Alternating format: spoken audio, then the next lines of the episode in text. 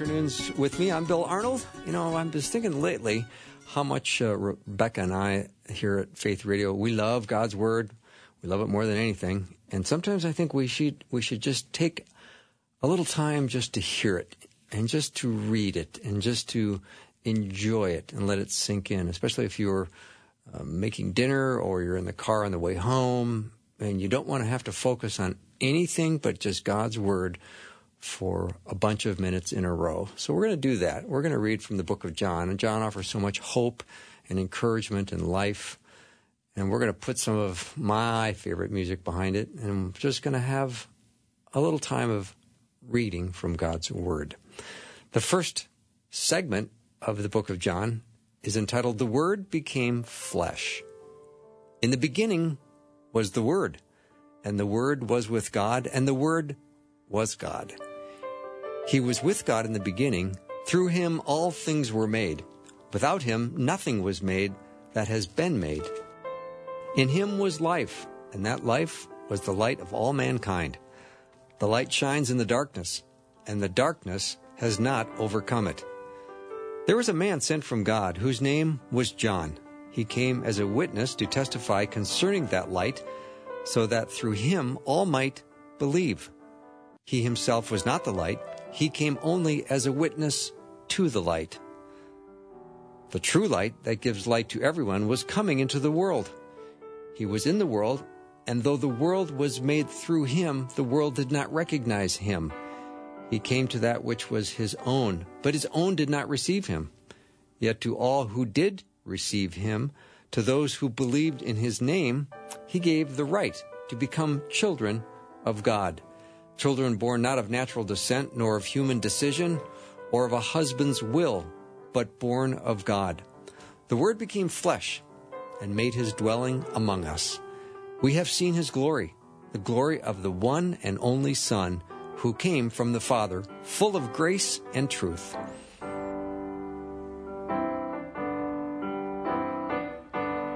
John testified concerning him. He cried out, saying, this is the one I spoke about when I said, He who comes after me has surpassed me because he was before me. Out of his fullness we have all received grace in place of grace already given. For the law was given through Moses. Grace and truth came through Jesus Christ. No one has ever seen God, but the one and only Son, who is himself God and is in closest relationship with the Father has made him known. John the Baptist denies being the Christ. Now, this was John's testimony when the Jews of Jerusalem sent priests and Levites to ask him who he was. He did not fail to confess, but confessed freely, I am not the Christ. They asked him, Then who are you? Are you Elijah? He said, I am not. Are you the prophet? He answered, No. Finally, they said, Who are you? Give us an answer to take back to those who sent us. What do you say about yourself? John replied in the words of Isaiah the prophet, I am the voice of one calling in the desert, make straight the way for the Lord. Now some Pharisees who had been sent questioned him, Why then do you baptize if you are not the Christ, nor Elijah, nor the prophet? I baptize with water, John replied, but among you stands one you do not know he is the one who comes after me, the thongs of whose sandals I am not worthy to untie. This all happened at Bethany, on the other side of the Jordan, where John was baptizing.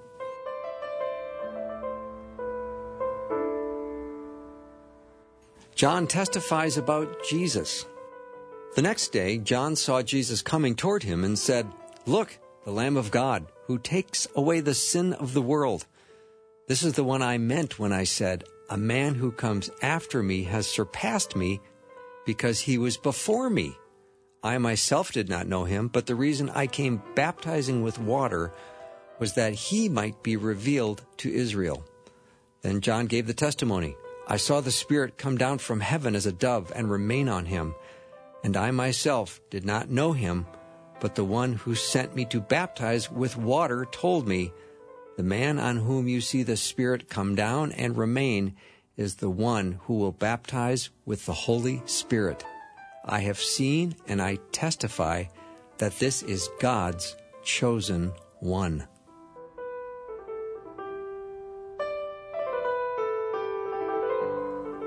Jesus' first disciples. The next day, John was there again with two of his disciples.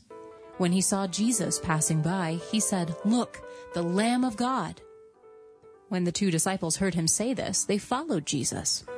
Turning around, Jesus saw them following and asked, What do you want? They said, Rabbi, which means teacher, where are you staying? Come, he replied, and you will see. So they went and saw where he was staying and spent that day with him. It was about the tenth hour.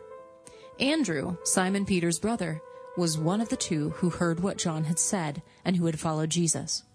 The first thing Andrew did was to find his brother Simon and tell him, We have found the Messiah, that is, the Christ. Then he brought Simon to Jesus, who looked at him and said, You are Simon, son of John. You will be called Cephas, which, when translated, is Peter. Jesus calls Philip and Nathanael.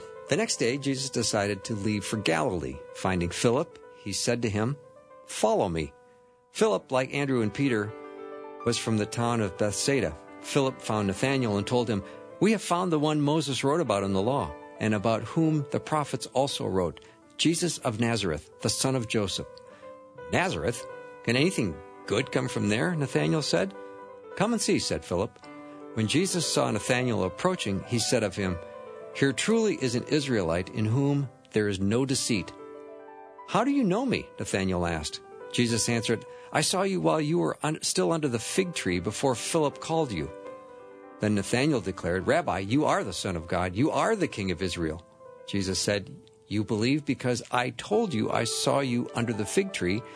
You will see greater things than that. He then added, Very truly I tell you, you will see heaven open and the angels of God ascending and descending on the Son of Man.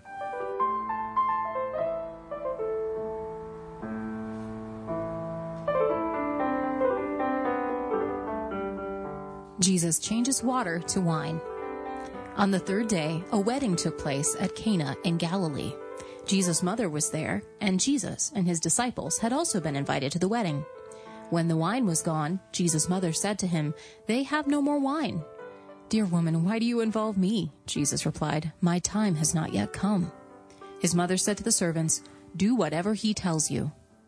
Nearby stood six stone water jars, the kind used by the Jews for ceremonial washing, each holding from 20 to 30 gallons. Jesus said to the servants, Fill the jars with water. So they filled them to the brim. Then he, then he told them, Now draw some out and take it to the master of the banquet. They did so, and the master of the banquet tasted the water that had been turned into wine. He did not realize where it had come from, though the servants who had drawn the water knew. Then he called the bridegroom aside and said, Everyone brings out the choice wine first, and then the cheaper wine after the guests have had too much to drink.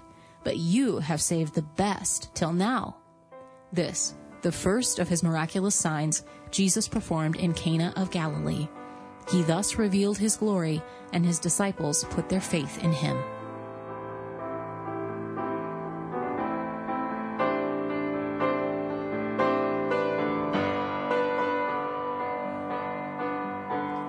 When it was almost time for the Jewish Passover, Jesus went up to Jerusalem. In the temple courts, he found people selling cattle, sheep, and doves, and others sitting at tables exchanging money. So he made a whip of, out of cords and drove all from the temple courts, both sheep and cattle. He scattered the coins of the money changers and overturned their tables. To those who sold doves, he said, Get these out of here. Stop turning my father's house into a market. His disciples remembered that it is written, Zeal for your house will consume me. The Jews then responded to him, What sign can you show us to prove your authority to do all this? Jesus answered them, Destroy this temple, and I will raise it again in three days. They replied, It has taken 46 years to build this temple, and you're going to raise it in three days? But the temple he had spoken of was his body. After he was raised from the dead, his disciples recalled what he had said. Then they believed the scripture and the words that Jesus had spoken. Now, while he was in Jerusalem at the Passover festival, many people saw the signs he was performing and believed in his name. But Jesus would not entrust himself to them, for he knew all people. He did not need any testimony about mankind, for he knew what was in each person. We're going to take a little break, and we're loving the book of John. We're going to come back after a short 90 second break.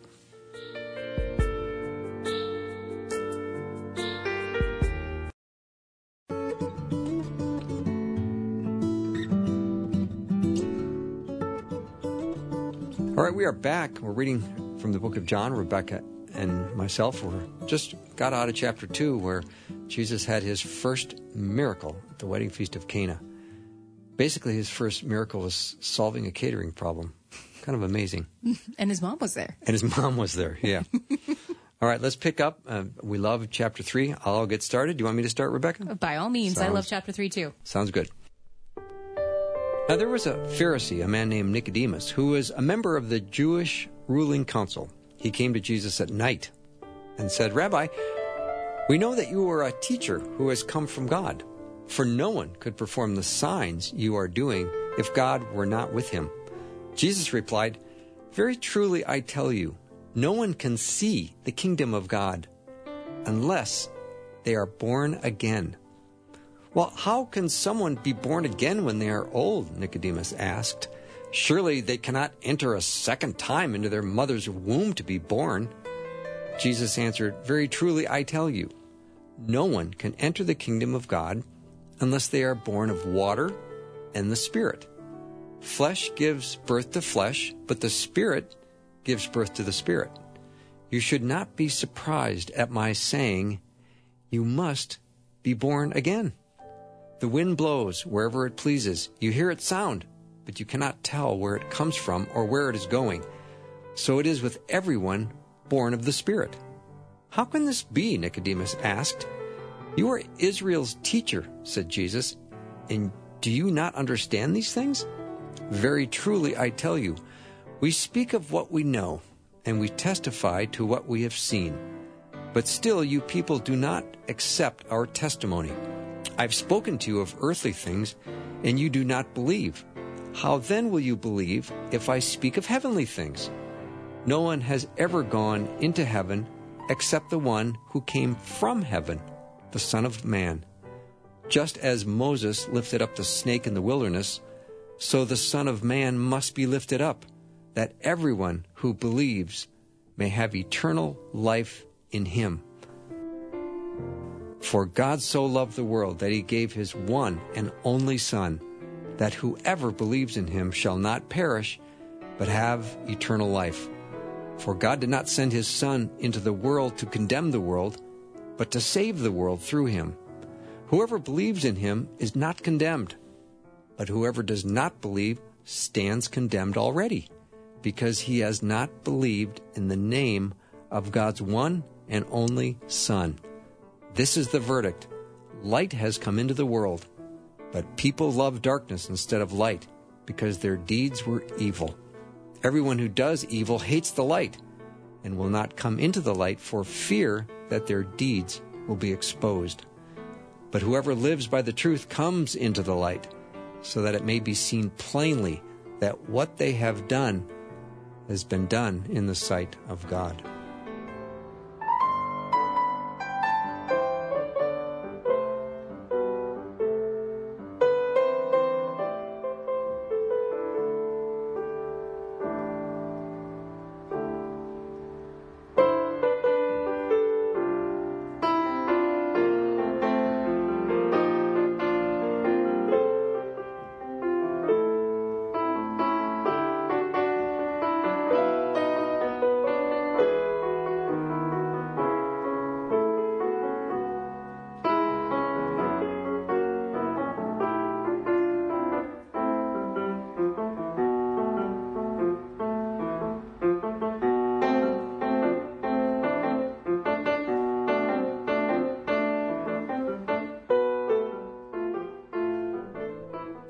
Baptist's testimony about Jesus.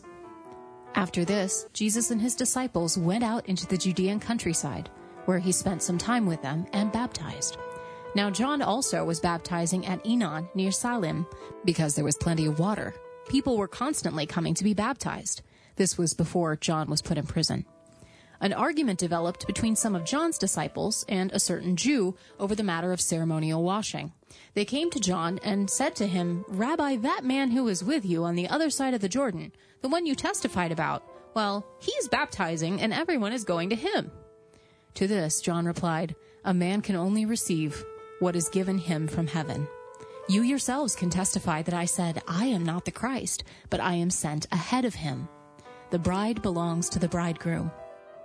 The friend who attends the bridegroom waits and listens for him, and is full of joy when he hears the bridegroom's voice. That joy is mine, and it is now complete. He must become greater, I must become less. The one who comes from above is above all. The one who is from earth belongs to the earth, and speaks as one from the earth. The one who comes from heaven is above all. He testifies to what he has seen and heard, but no one accepts his testimony. The man who has accepted it has certified that God is truthful. For the one whom God has sent speaks the words of God. To him, God gives the Spirit without limit. The Father loves the Son and has placed everything in his hands. Whoever believes in the Son has eternal life, but whoever rejects the Son will not see life, for God's wrath remains on him.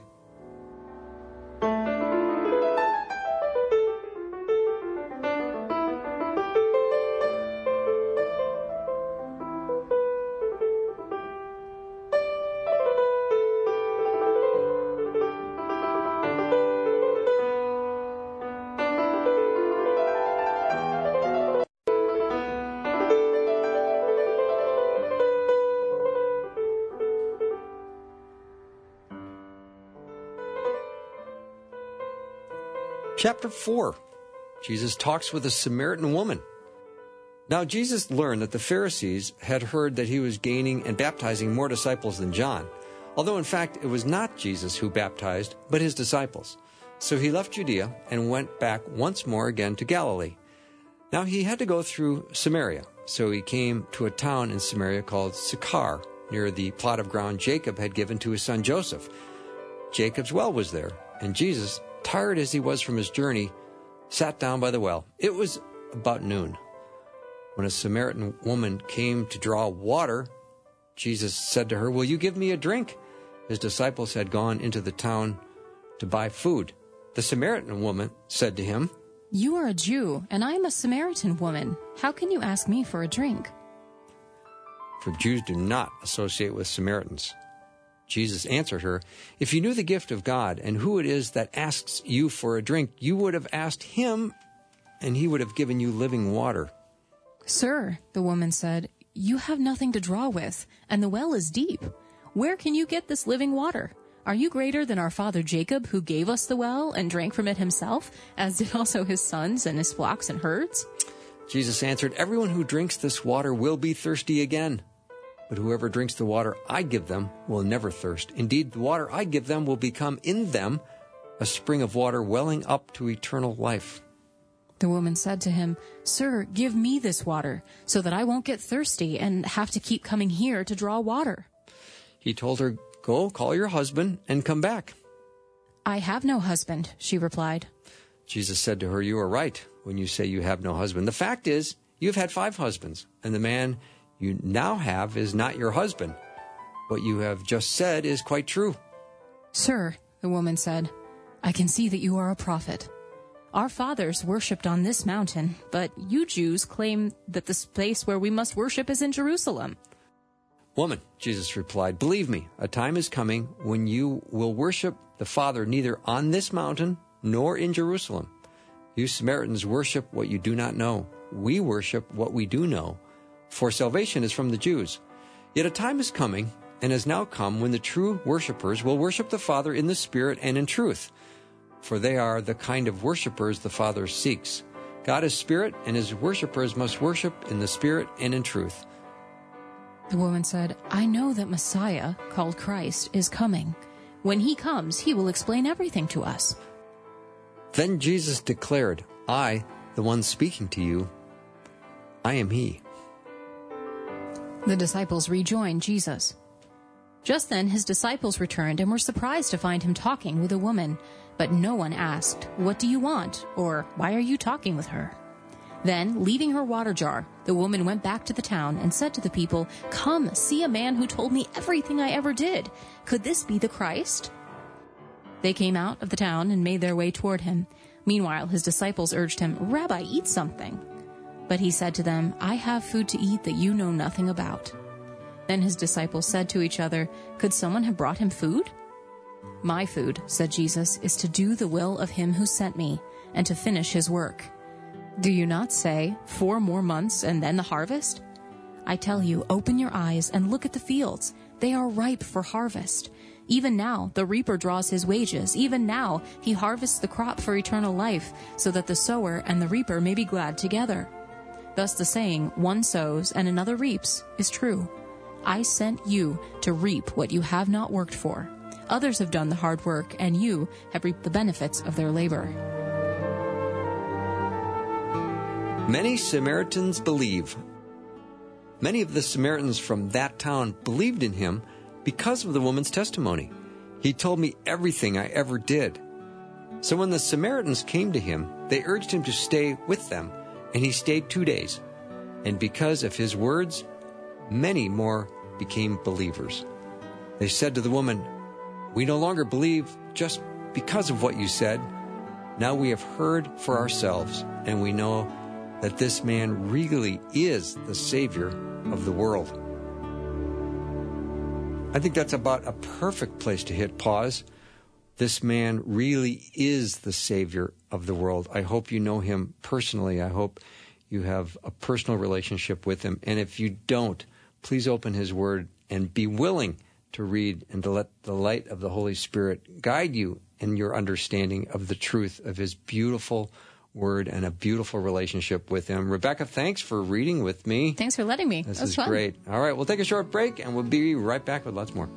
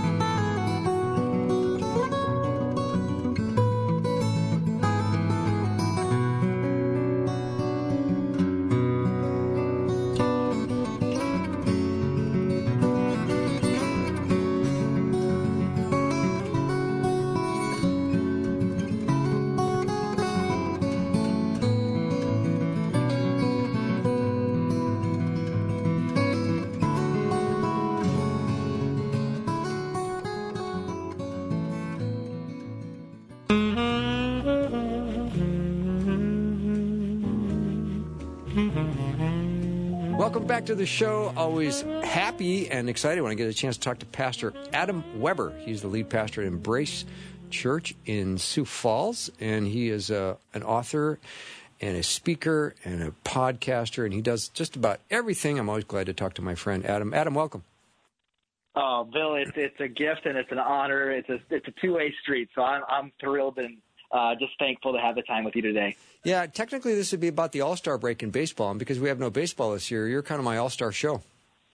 Oh, how about that? Yeah, no, that's pretty impressive. You're you're, you're need, way up there. Who, need, who needs the Minnesota Twins when when the two of us can fill the time? Thank you, thank you.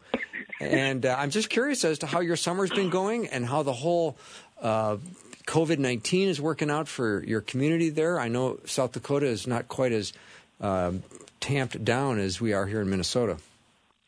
Yeah, no, it's it's been a good summer. Not not taking lightly what's going on around our world and just the heart heartache and hurt right. trials. It's actually been a really sweet season for me personally, and as a as a pastor, uh, just like small business owners and different fields as well. There's definitely been times of being discouraged. About every Monday morning, just to be totally transparent, our team's discouraged and the Sundays looks different than it has in the past. Uh, one of one of the pastors on staff told me he said it feels like every part of my job that I love has been lost. You know, mm just being able to meet with people, connect with people, and so it's definitely been discouraging. And yet, in the midst of it, God is moving in so many wonderful ways. Um, we're, we're continuing to see lives transformed. I think, honestly, maybe even more than pre virus. I don't know if it's just because it's shaking things up and people are, are just more open to God because of the world's being shook up. Um, but we're seeing God do some amazing things. And so, in the midst of being discouraged here and there, it's actually been an exciting season of ministry. You know, I would completely agree. And I think with, you know, there's no precedence for what we're going through, and not in our lifetime. I mean, the, if we have that's a bad right. winter storm and we're and we're indoors for three days, that's one thing. But we've been indoors for four months now, five months, whatever it's been, and it is interesting with the loss of connection. That's the same feeling I have. As as much as I uh, love the time, it has also been difficult not to be connecting with others. Um, more Bible study time, more reading, more praying, all that, which is great. But hey, I could be stand to be around some people. Yeah, we we need other other people, and so that's that's looks that's it's just had to look different. And I think it's taken being really intentional, honestly, because normally it happens. We go to our office, and there our coworkers are.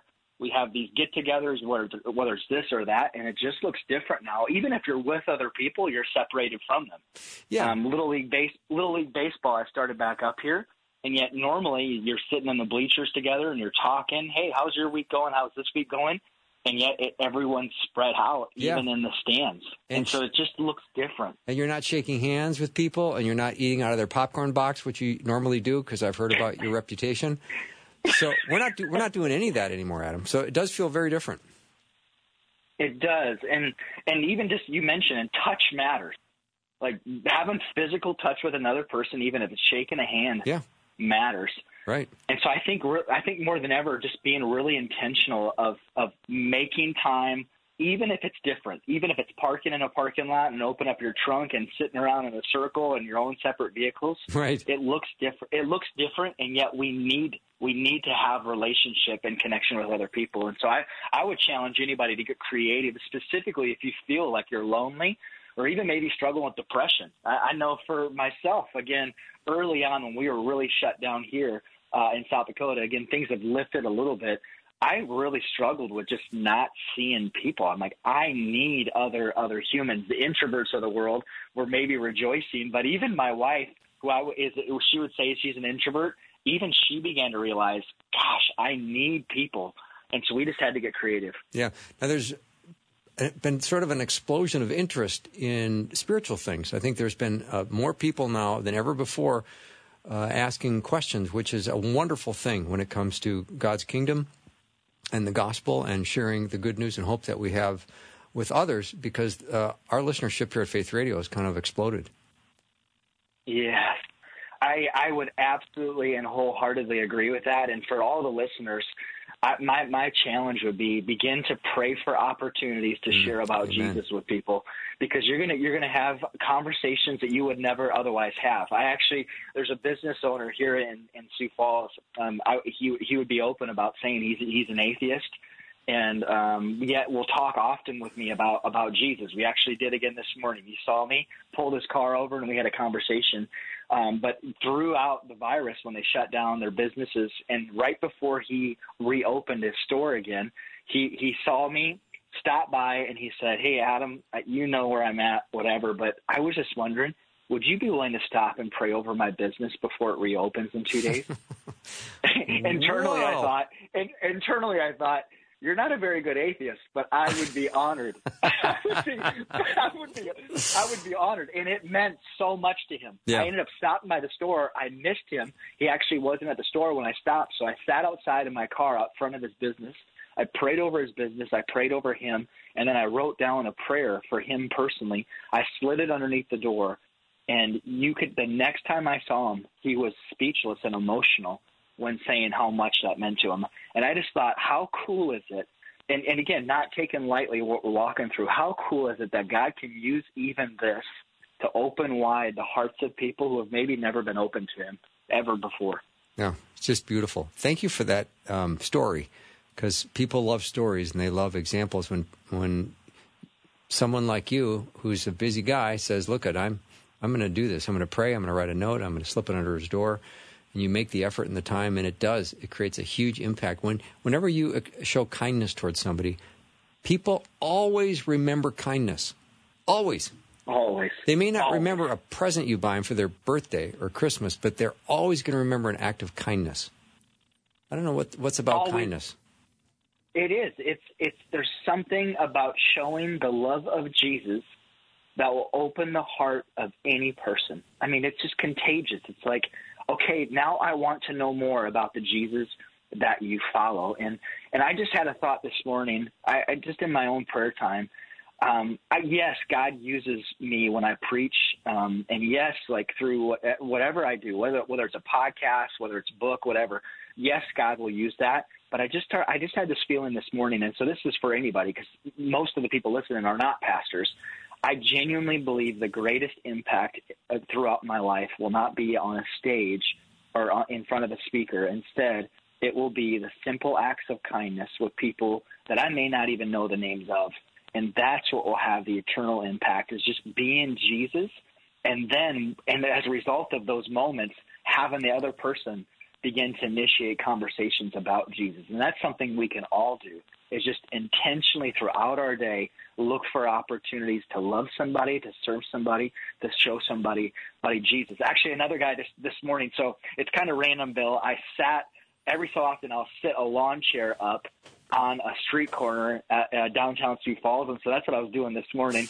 and actually, a business it's random, it's bizarre. Don't I would encourage nobody else to do it because people will look at you. Mm-hmm. But I was sitting out, I was sitting out there, and a business owner from the church stopped, and uh, he came up to me and he said, um, would you, I, I we talked and at, at the end I said can I can I pray for anything specific and he said I just I just want more purpose Hmm. and I just feel like my job I, I want to be used by God but I just don't know how God could possibly use this and I just encouraged him I said it may not look any different your schedule may be the exact same thing but I would just maybe encourage you to begin praying that God would give you eyes to see the opportunities that are right right around you right now it doesn't mean you have to go on a trip around the world or do some, you know, sell your house and do whatever.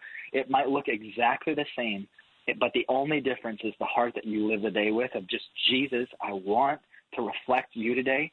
Would you give me opportunities to love somebody? Would you give me opportunities to pray for people, even if they don't know I'm praying for them? Just would you just nudge my heart to pray for that coworker, to pray for that neighbor, that God would begin to move in their life? Adam, I think of all the prayers we can pray each day, we can really pray that one with a true sense of expectancy. Because God will, Yes. most of the time, like 99.9% of the time, answer that prayer that day. He will. he will. And, it, and again, it, it may be the simplest thing. It may be, just like you said, there's something powerful about kindness. It may just be listening to somebody. The, the person who no one else wants to listen to because they're kind of high maintenance. The- Like it, it might just be as simple as saying, "Hey, I'm actually going to listen, and not just listen, and when they're done, then go back to work. I'm going to listen, and then ask them another question and listen some more. It might mean that. It might mean helping somebody out financially. Just, gosh, there's a need right there, and I can fill it. God will, will show up every single time when we begin to pray that prayer. Adam, there's something so powerful about entering into someone else's uh, story. Yes. I know you've got an, an upcoming book that we're going to discuss over the rest of the summer called Love Has a Name Learning to Love the Different, the Difficult, and Everyone Else. So I'm excited to start that series of discussions with you. I think we're going to probably start a little bit uh, next week, but um, let's uh, just do kind of a broad brush stroke of the book today. Yeah. So the book, as you said, is called Love Has a Name, and each chapter is either the name of someone who's loved me or someone that I've tried to love. And really, the the book came from a time a couple of years ago. I went through one of the hardest seasons of my life, um, just a season of trials, and it was the first time that I really didn't want to love anyone. Joy and kind of kindness and people in general are my strong suit. Like I've I've just always had joy, and yet through that time, I really lost all of that. And so, really, for the first time, it's like I don't want to love anyone other than my myself, my family, and maybe a couple of friends. And yet, unfortunately, Jesus says, "Ah, well, loving God and loving others is the most important thing." It's like, oh shoot, snap! Like I, I, uh, I like that's that's maybe important. I should probably do that. And so I, I, as I began on this journey of what it looks like to love, I was just challenged. It's like, okay, Jesus, you need to show me how to do this because I do not want to do this myself. Like, you need to show me what love is all about. And so, again, each chapter is the name of someone who's loved me or I've loved them, paired with someone similar that Jesus has loved. Wow. And so uh, that's really the overall heartbeat of the book. And it's amazing just to see it kind of come to life and come together. I love the concept, Adam. I might even read it. well, it's still like my first book. It's got the I have the writing level of roughly a seventh or eighth grader, which is perfect. So, uh, then I'll get it. I'll understand it. It'll be perfect. That's right. Um, but when you start to listen to someone's story and you start to let them tell their experiences, it's a minefield for where God can step in and heal and meet needs that maybe have never been met. It's a beautiful thing. Yes, everything begins to change uh, when you know a person's story, both for yourself and also for the other person. For for yourself, it totally changes when you uh, when you have an angry neighbor and you're just like, oh my gosh, anytime I get close to his lawn, he gets all uptight and lets me know about it. It's really really hard to love that neighbor then. But when you find out that same neighbor lost their wife of 40 some years a couple of summers ago and they were devastated, it totally it totally changes it. When you when you hear about someone who maybe is goes from one guy to the next guy to the next guy, it's hard to uh, hard hard to love that person. It's like, gosh, she just goes from one relationship to the next. But it totally changes when you find out that that same woman was abused as a little girl. Right. All, just, all, of a sudden, it's like, man, man. Now I'm heart, yeah, I'm heartsick for her. I know. I could just break now into tears hearing these stories because it's so true, and it's it just represents so many people that we encounter every day who need the love and yes. hope of Christ. That's that's that's it. So that changes for us, the person loving, but it also changes for the other person. When another person, again, no matter how jaded and angry and grumpy and crabby a person is, when they begin to truly know that another person is interested in them and actually wants to hear what they have to say, I, I think there's so many people who have never been asked, "Hey, tell me about your mom and dad." Yeah, no hey, kidding. tell me about tell me tell me about the things you love. Hey, tell me about your hometown. T- tell me, tell me about your, your your son or your daughter. Like just basic questions. When we begin to ask those questions, and another person knows, like he actually wants to know about me. All yeah. guards and barriers begin to drop, and again, that person is curious of like what is different about Bill and Adam that they're actually interested in me and I have nothing to offer them in return. I know. Like they're not being nice. They're they're not asking for money. They're not trying to get a job for me. They just genuinely want to love me. Like, okay, tell me more about who you are and who you follow. Yeah. Pastor Adam Weber is my guest. We're going to take a little break. When we come back from the break, I'm going to ask him for money. We'll be right back. Sorry, that wasn't fair.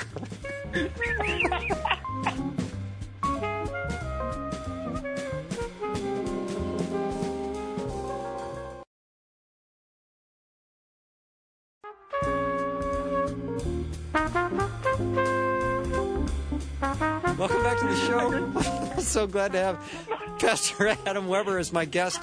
Stop laughing. Show some professionalism. How much, how much, how much, money do you want? How much money do you want? Let's go. I need seventy-two dollars. I need it by five o'clock. Perfect. All right. Perfect. That sounds good. Oh my gosh, you are the best. You need to move. To, you need to move to Sioux Falls. I, I know, just so I could sit in a lawn chair next to you, out in the middle of the street. Oh my gosh. And I'm bizarre, by the way. I legitimately, the last month and a half, have been sitting on a lawn chair at different intersections in town. you, you, you can't even believe some of the conversations I have. Yesterday, the main mortician in town, so it's a funeral home downtown. Yeah. He came over. He, I have a beard, and he hadn't seen me since I have my beard. And uh, he, as he walked up, he's like, he's like, my friends and I were trying to decide what who who you are and what you're doing. And then I turned and looked at him, and he's like, "You're the pastor of Embrace." like, and he's like, he's like, "What are you doing out here?" He's like, "Do you want a bathroom or coffee? You can come oh, over to the funeral home if you want either." And I was like, "No, I actually got coffee already." We ended up yakking for 15, 20 minutes. It was awesome. So I'll oh. stop talking. Well, because you had broken patterns. You had changed the way that you would normally interact. So you've got people's attention because you broke a pattern. You're sitting in a lawn chair. It's so smart. Well, well, spectacular, and another word for it is bizarre. But like, ah. uh, it's it's it's it's unbelievable how many conversations I've had and how many people I've gotten to know because of it. Yeah. And I, I go out, I try to sit in a place that's a little bit tucked back, so it's not just right out there. Okay. And just amazing the amount of people who seek me out. I had four different people stop their car and talk to me this morning. Not to mention the people who walked past me and just said, "Hey, how's it going?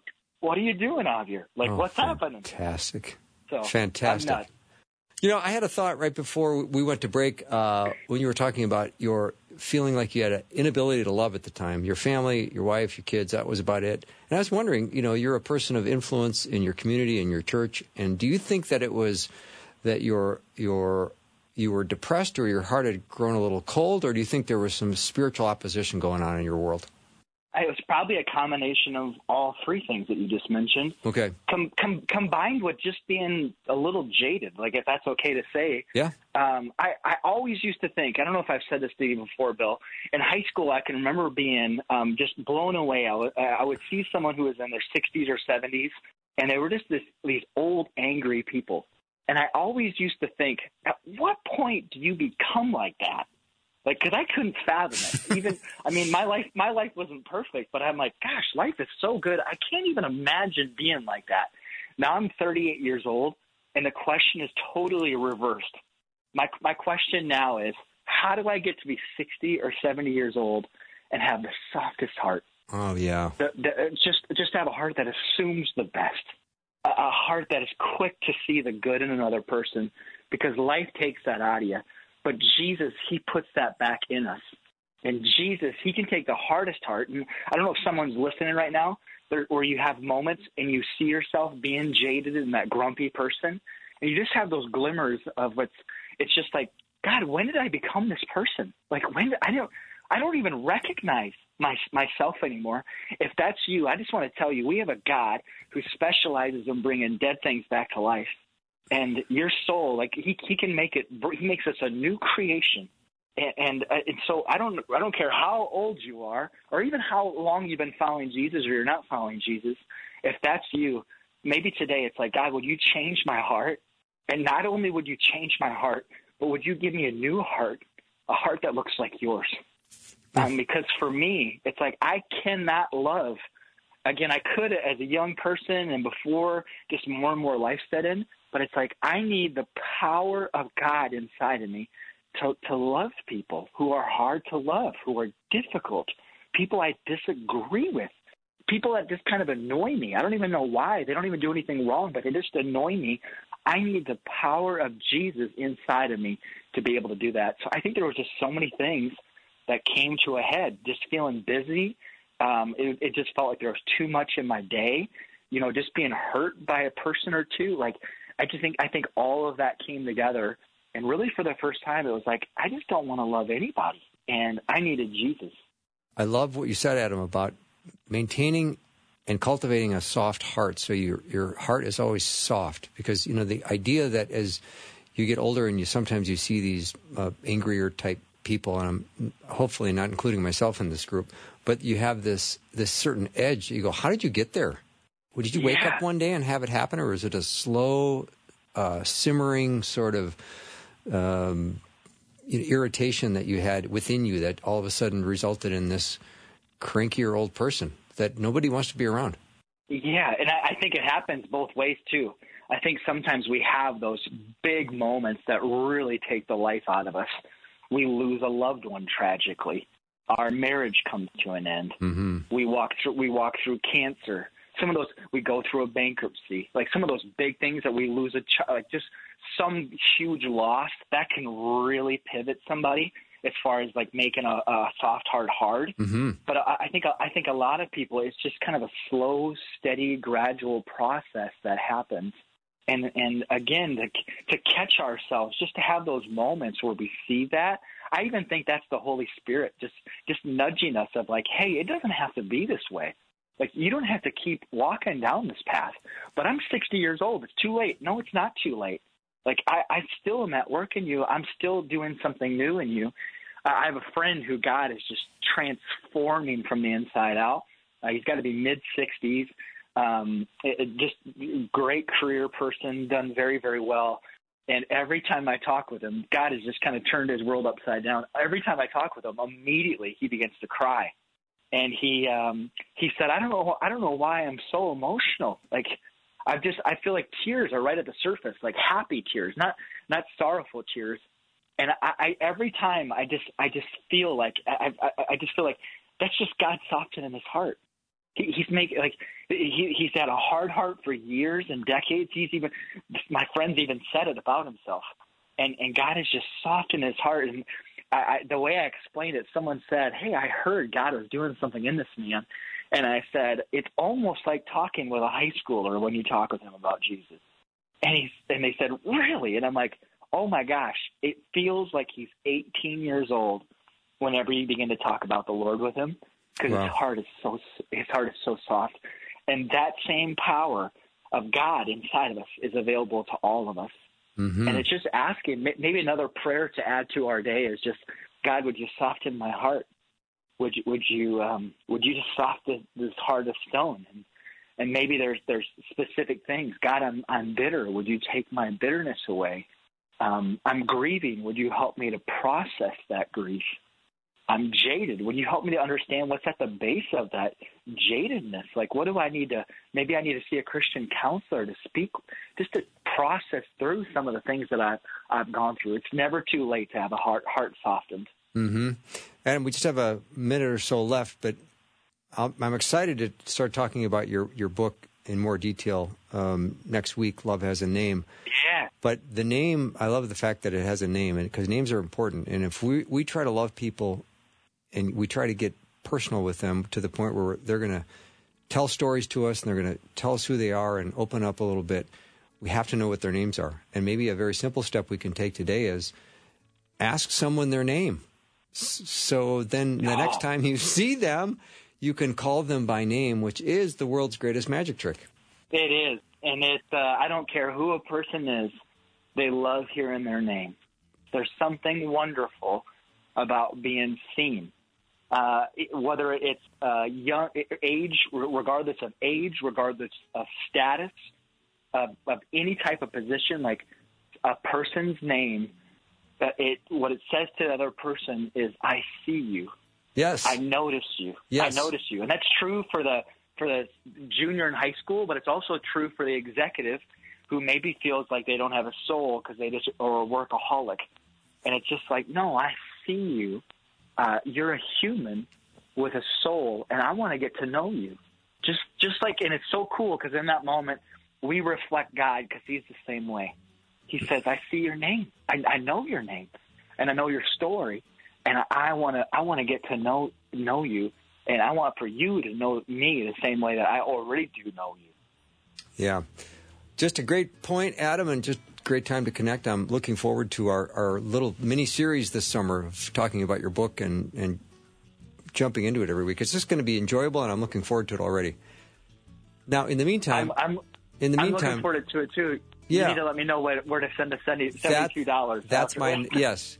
Uh, sell it to send it to Bill BillNeedsCash.com. there's a there's a place right on that website you can send it. All right, Adam. Thanks so much for doing the show, and I look forward to uh, talking to you next week. Can't wait. Uh, me too. Pastor Adam Weber has been my guest. We're going to talk about his book throughout the summer called Love Has a Name Learning to Love the Different, the Difficult, and Everyone Else. We'll take a short break and be right back.